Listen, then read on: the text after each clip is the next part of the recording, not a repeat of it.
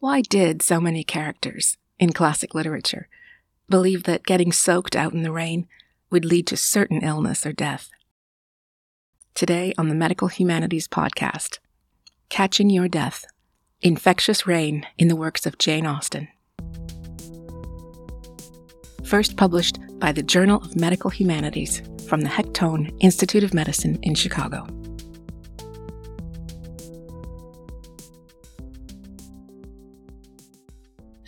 Of Bridgerton, or any of the Jane Austen film adaptations, will likely be familiar with an important social etiquette of inquiring after someone's health. Unlike the modern throwaway, how are you? People in the English Regency era had a genuine interest in the health of family and friends.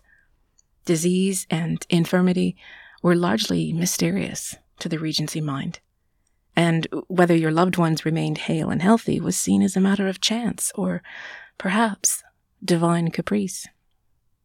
It was an age obsessed with illness and with dubious cures, such as taking the waters at spa towns like Bath, which was thought to cure everything from frayed nerves to gout, taking laudanum or opium routinely to help mostly women with their insomnia, and of course, bleeding patients for just about everything. This is perhaps why Jane Austen, one of the earliest female novelists and the first to write engagingly about provincial gentry life, employed illness and injury frequently in her works.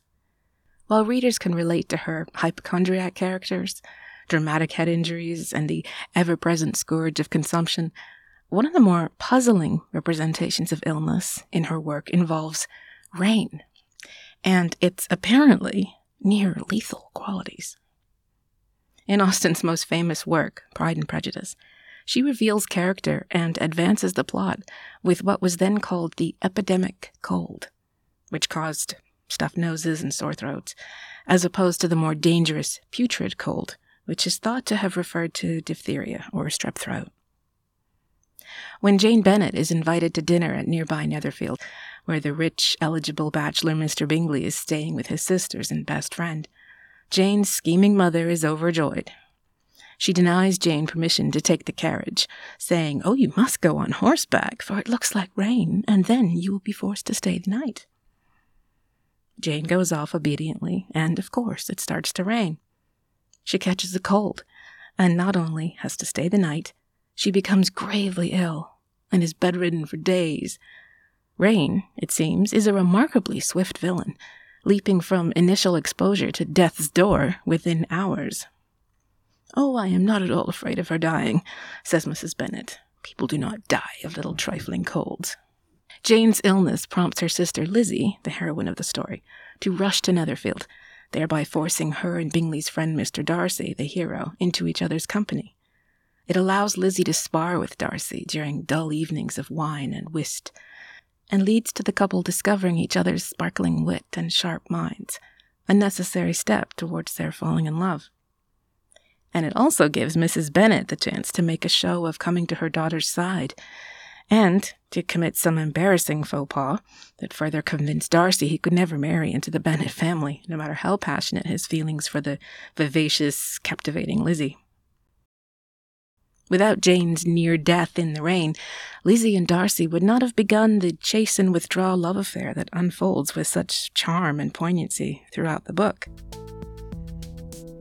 Rain strikes again in another famous Austen work, Sense and Sensibility, in which two instances of rainfall bookend the tragic romance of Marianne Dashwood and John Willoughby. Caught in a downpour, teenage Marianne takes a tumble and twists her ankle and out of the storm comes Willoughby, a dashing gentleman who immediately comes to her aid. Marianne is dumbstruck by this paragon of manhood and allows him to sweep her into his arms and carry her back home. In this case, the rain spared Marianne, and she is no worse for wear, with even, quote, the pain of a sprained ankle disregarded, unquote, because naturally she's in love. Readers follow the young couple as they read sonnets and make sly references to love and marriage, until Willoughby is on the verge of proposing, but instead, to everyone's shock, abruptly leaves for London and tells Marianne that he only ever felt friendship for her. We learn that he was forced to marry a wealthy heiress, or else be cut off financially, and that, like most gentlemen of the time, chose wealth over love. Marianne's heart breaks, and it's one of the most wrenching, tissue worthy moments in all of literature. But in true Austen style, it's not just Marianne's heart that suffers. Bereft and miserable, she goes for a walk so that she may look down upon the distant roofs of the estate where Willoughby now lives with his new bride. Storm clouds gather, and as the rain soaks her through, she collapses. Colonel Brandon, a much older friend of the family who has loved Marianne from the moment they met, gallantly braves the rain himself to rescue her. This time, it's Brandon's arms that bear her home. And here's an interesting quote from the book Two delightful twilight walks, where the grass was the longest and wettest, had, assisted by the still greater imprudence of sitting in her wet shoes and stockings, given Marianne a cold. Marianne develops a putrid fever, and for several days alternates between heavy stupor and wild delirium. Most of the other occupants of the house flee in terror of the infection, quote, but she recovers at last and is now a changed woman. No longer infatuated with Willoughby, or perhaps simply resigned to the fact that he's married and lost to her, she settles down into a quieter, more mature love and eventual marriage with Colonel Brandon. Without the deadly influence of rainfall, Marianne would never have become infatuated with Willoughby, or then had her eyes open to the true merits of Colonel Brandon. Without a brush with death, she would never have grown from a girl with stars in her eyes into a woman who learned to appreciate true love. Scholars, physicians, and readers alike have puzzled at the conflation of exposure to rain and serious illness in Austen's work. We know that people of her time were unaware of how infections actually spread, and that they can be easily forgiven for trusting in old wives' tales and superstitious beliefs.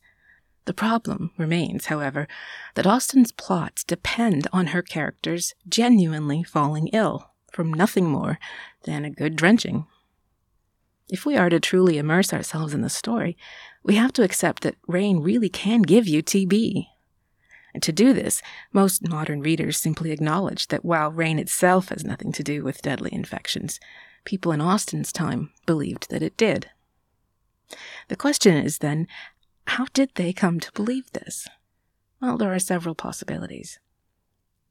Some researchers have speculated that since bacterial diseases like TB or pneumococcal pneumonia were widespread in Regency England, it may have been a matter of chance that someone who got a soaking also became infected at roughly the same time and made the mistake of believing that correlation equals causation. After all, the very thing that people did when finding shelter from the rain, usually huddling around a fire drying off together, provided the ideal conditions for the spread of disease.